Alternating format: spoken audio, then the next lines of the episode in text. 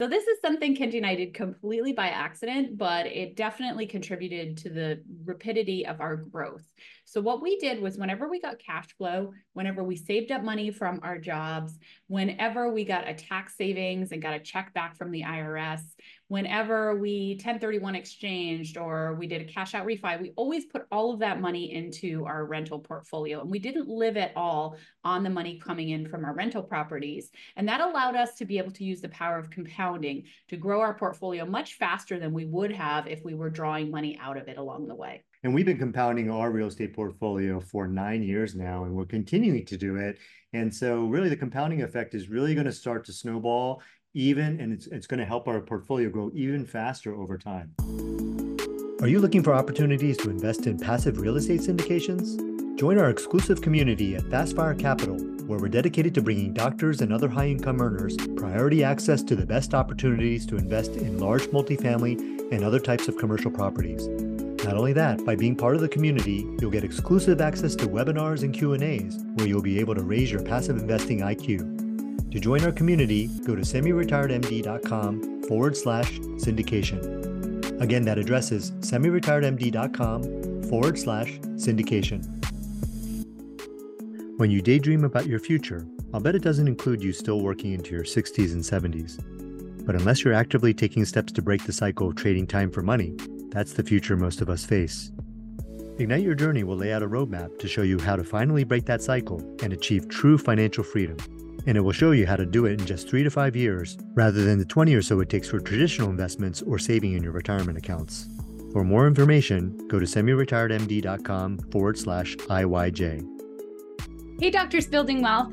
Did you hear that Kenji and I wrote a book called Life on Your Terms, which is a fable of two doctor couples, one who goes the traditional route, investing in their 401ks and working harder, and one that decides to invest in real estate, and what happens to those two couples over five years? Our book is now out and available for purchase. Be sure to go to semiretiredmd.com forward slash book to pick up a copy today and write us a review because it's going to be so helpful to us to be able to get this book out into the larger community and be able to affect more change and impact more lives. And in case you didn't know, all the profits of our book go to our Doctors Legacy Building Foundation, which is all about helping underserved communities be able to get financial literacy. Thank you for all of your support.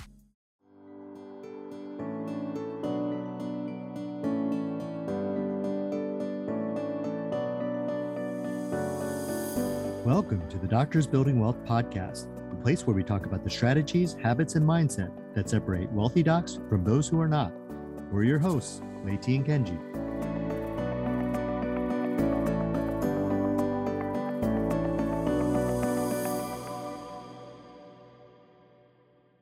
Welcome to the Doctors Building Wealth podcast. Today, we're going to be doing part two of 10 keys to scaling your rental property portfolio quickly. And if you didn't listen to part one, make sure to go back and listen to that first, and then you can head into part two. We wanted to start with a quick recap. So, number one was believing it's possible for you to scale your portfolio. Number two was having a strong why and big goals.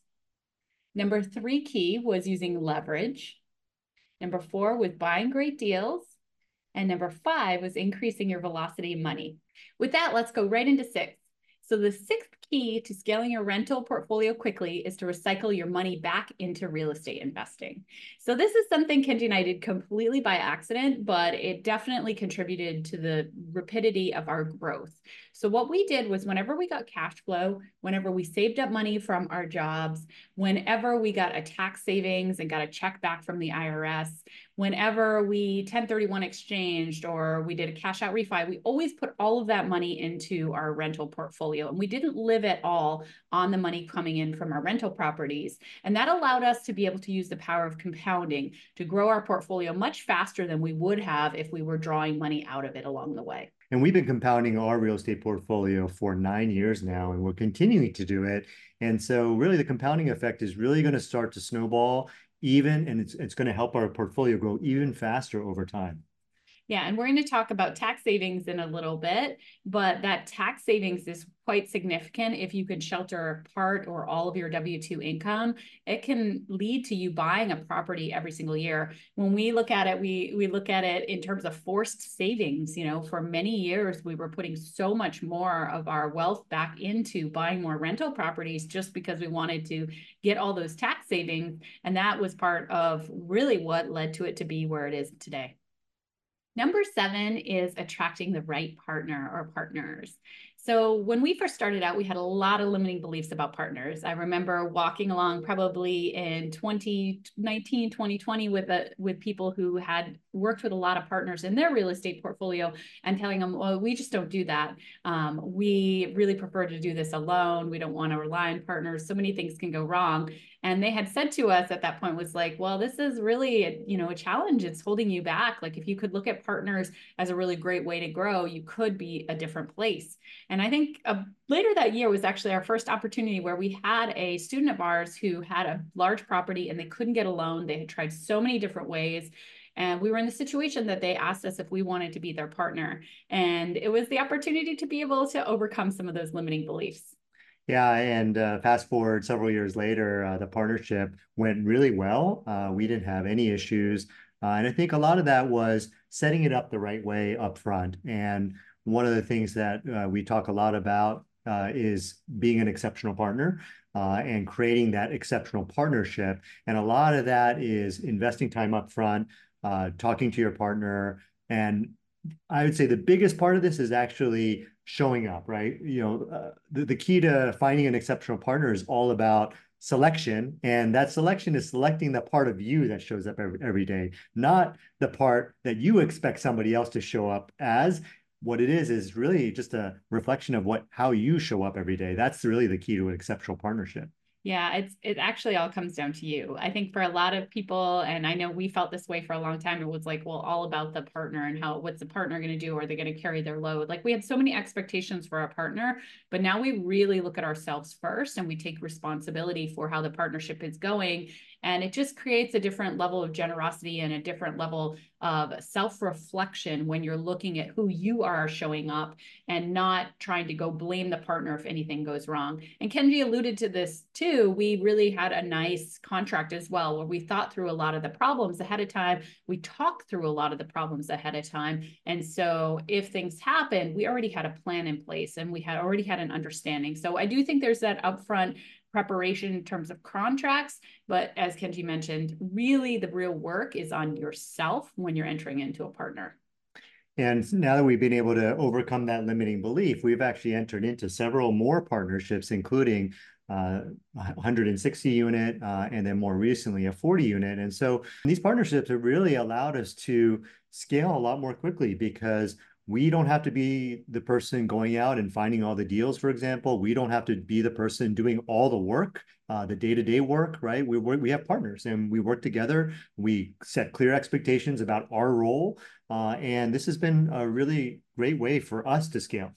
Now, a couple of tips when you're looking at a partner, at a potential partner, is you may want to start out analyzing deals together and see how they show up and see how they show up over time. See how they're willing to handle the work or how you guys split it, how you work together. And then we look for people who are independent when we're looking for our partners, because if they're independent and whole, they already have a baseline knowledge, they're not coming from a space of lack and they're looking for us to make up for some of their lack. Then we have the opportunity to be interdependent, which is we can work in our zones of brilliance. We can work in what we're really good at but we aren't going to work in that area because we totally lack in understanding in a basic other area. So we can still be great thought partners when the other person maybe has a challenge or something that they're working on that they need our advice on. We can actually work together to be able to problem solve because we actually understand what they're doing. I think the biggest problem with uh, working with somebody who is deficient in a particular area and they're looking to you to fill that void the, the, issue is that they tend to abdicate responsibility. They don't actually work on themselves. They don't actually work to develop that part of themselves. And uh, and and so if you do find somebody who is independent and they're able to do all the different things that you're able to do, um, it really, I think, enhances the problem solving because you're not coming from a place of, I don't know anything about this area. You're actually coming from a place of, experience uh, and it's oftentimes different experience. And i think that's what really enhances that problem solving and you, that's what leads to having a, a better result and when I reflect back on some of the first keys that we were talking about, you know, believing it's possible, having a vision, working on your mindset, um, and think having a big goal of what you're aiming for. If you have a partner that's very aligned with these things too, if they have a big goal, if they have a vision of what they want, if they have a, if they've done some partnership work and they have a view of how they're going to show up as a partner and they're going to take responsibility, and it's not going to be a blame game boy, you're in a really great position to be able to scale so fast. And so when you're picking your partner, also be looking to see if they kind of uh, achieve some of these scaling keys that we've talked about so that you can go further faster together. Number eight is all about hiring the right who's. So many of you have read Who Not How by Benjamin Hardy. It's a really great book. If you haven't read it, definitely check it out. But basically, the idea is that who's will often make the biggest difference. And when we reflect back, oftentimes there is a, a who that has helped us make big jumps over time. And so there really is a limit to what you can do on your own. And at a certain point, you're really going to have to start bringing in who's, maybe to be on your team, but also looking for who's like partners. Yeah, I think the assumption is is that I can do this better than anybody else. That's the assumption that a lot of entrepreneurs uh, have when they're just getting started out. But but what you'll realize as you're scaling is that you really it's not really about somebody else doing it better. Uh, oftentimes, actually, they do do it better, but it's actually about having somebody take on some of those lower value activities so you can focus on the higher value activities. I think that's really the key, freeing you up so you can work on the things that will move the needle the most. And one of the things that uh, the book talks about is the bigger your goal, right? If you have this really big, hairy, audacious goal, the more likely you're going to need a who to help you achieve that. Yeah, when a lot of us start out, we're solopreneurs. And when we get to probably 20, 30, 40 units, a lot of us are finding that we're juggling a lot of things. And so people go a couple different ways. They can start outsourcing things in their personal life, which is a really great thing, outsourcing calendaring, outsourcing laundry and household tasks, or outsourcing booking or um, you know, doctor's appointments or or things like that or you could also go the way of hiring a virtual assistant, for example, who works in your real estate portfolio, who's overseeing the property managers, who's following up on projects, who's going out and sourcing multiple bids and doing that kind of work. And when you find that you're up to 50, 60, 70 units, you're probably going to be doing both. And so that's the phase that we're in, we have both an executive assistant who does a lot of our life stuff. And then we also have a virtual assistants who are helping with the day-to-day real estate portfolio and being able to do a lot of the tasks that would take us a lot of time because the highest value task for us to do is always make relationships and find more deals. Yeah, a lot of people ask us, uh, how do we train a VA or a personal assistant? And the first step is identifying all the different tasks that you're doing. And what you'll find is that a lot of the tasks you're doing are things that somebody else really should be doing. And you, you, uh, and so I think it's helpful to kind of assign a value to it. Is this a high value task? Is this a low value task? And then identify those lower value tasks. Again, these are high value, but they're lower value relative to the other things that you could be doing.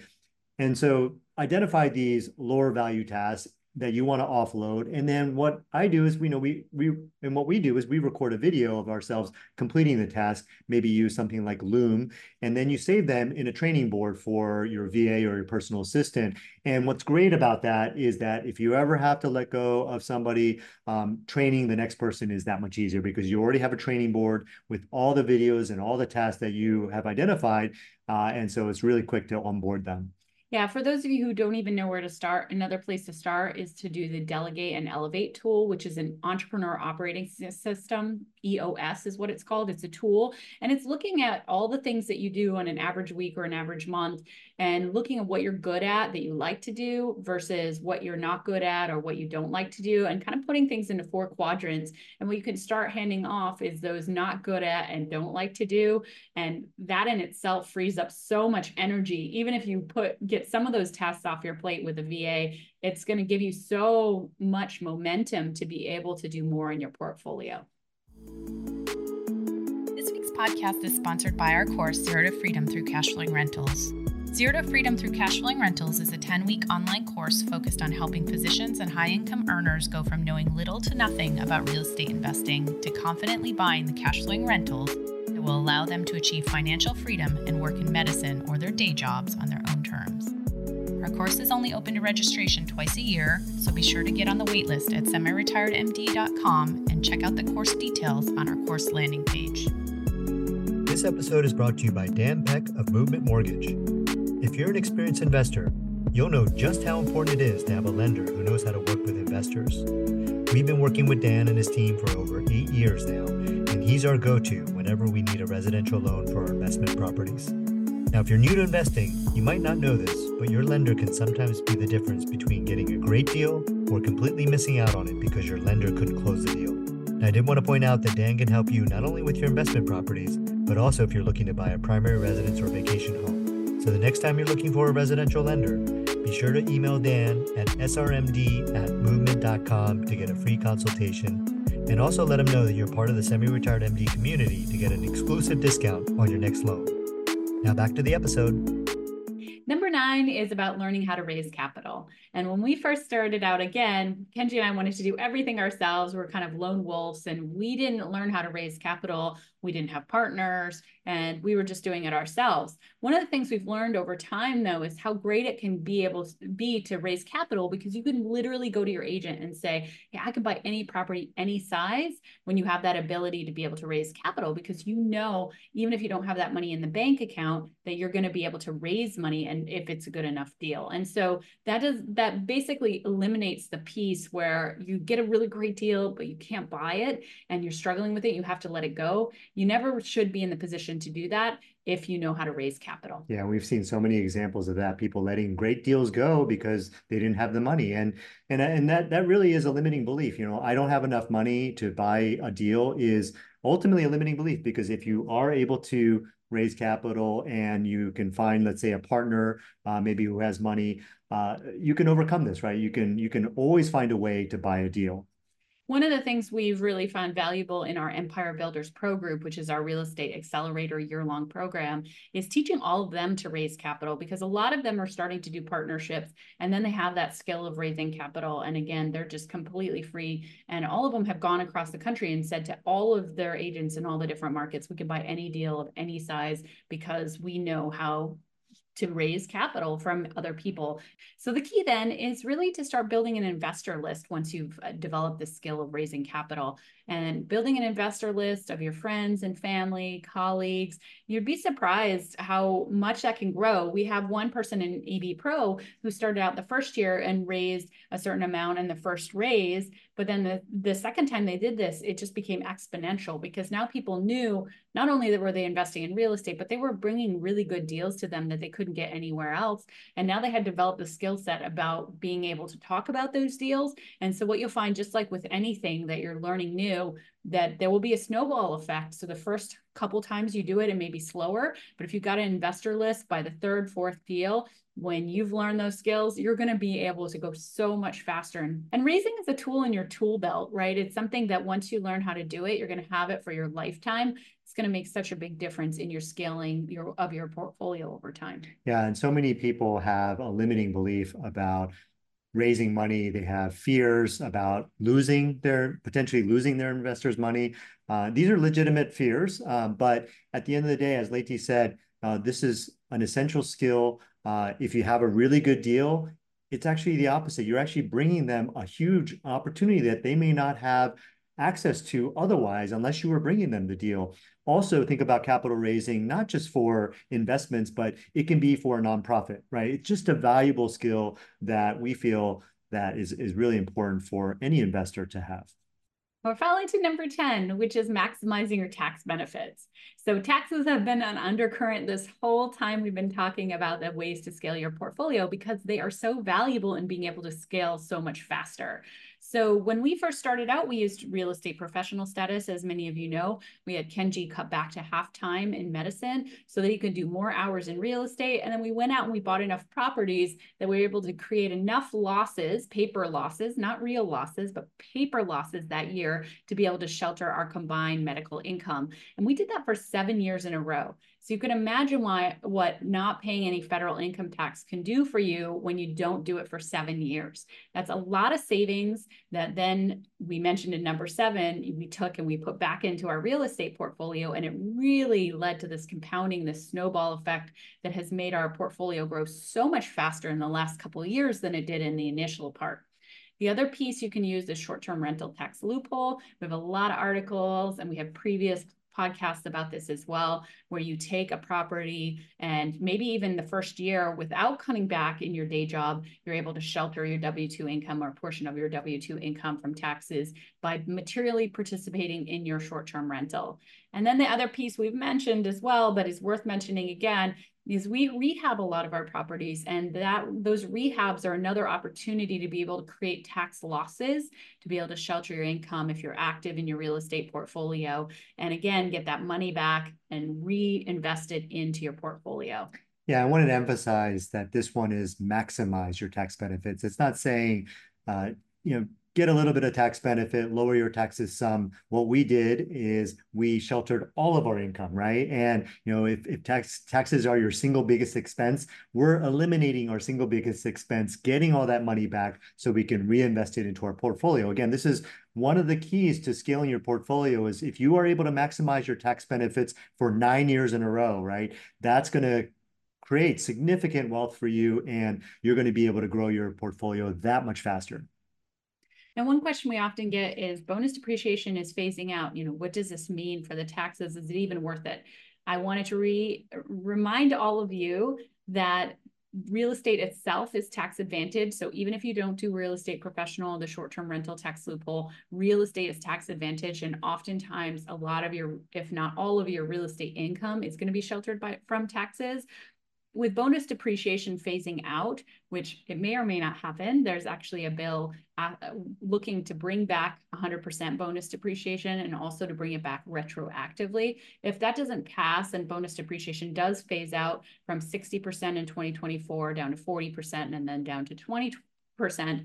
We Kenji's actually done the math and he looked and you're still going to get a majority of your depreciation in the first five years of owning a property. So it may be that you're not going to turn over your properties every two to three years you're not going to 1031 but you're actually maybe going to hold on to a property for four or five years and then you're going to 1031 exchange. So it may end up slowing down the turn turnarounds of people with going up to larger and larger properties but you know what? It may not because people may want to be really taking advantage of the 60% and the 40% and moving faster and buying bigger and bigger properties right now. So it's hard to tell exactly what this is going to do to it. Um, but we wanted to let you know that bonus depreciation, even when it's 40%, is still going to be very valuable to you if you hold your property for even three to four to five years.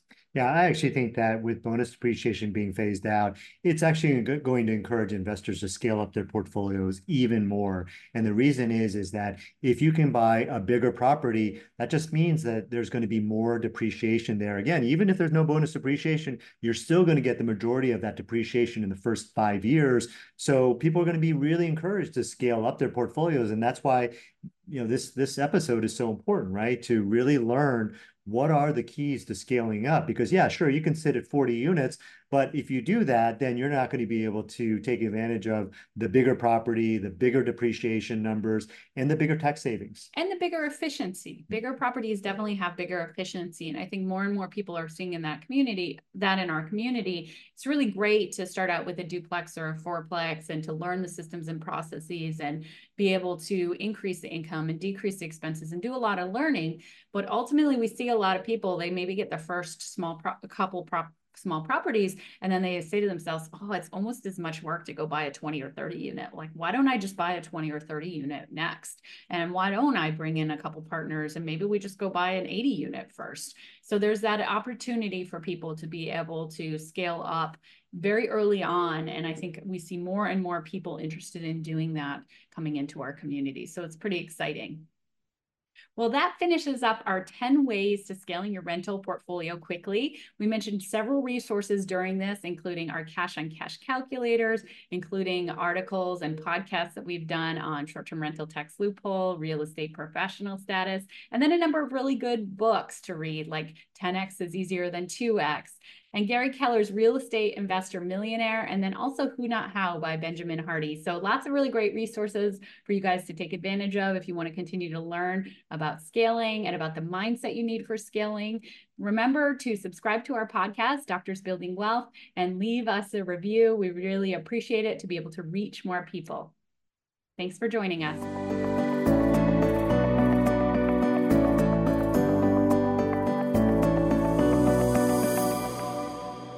The Doctors Building Wealth podcast provides information only and does not provide any financial, legal, tax, medical, or psychological services or advice.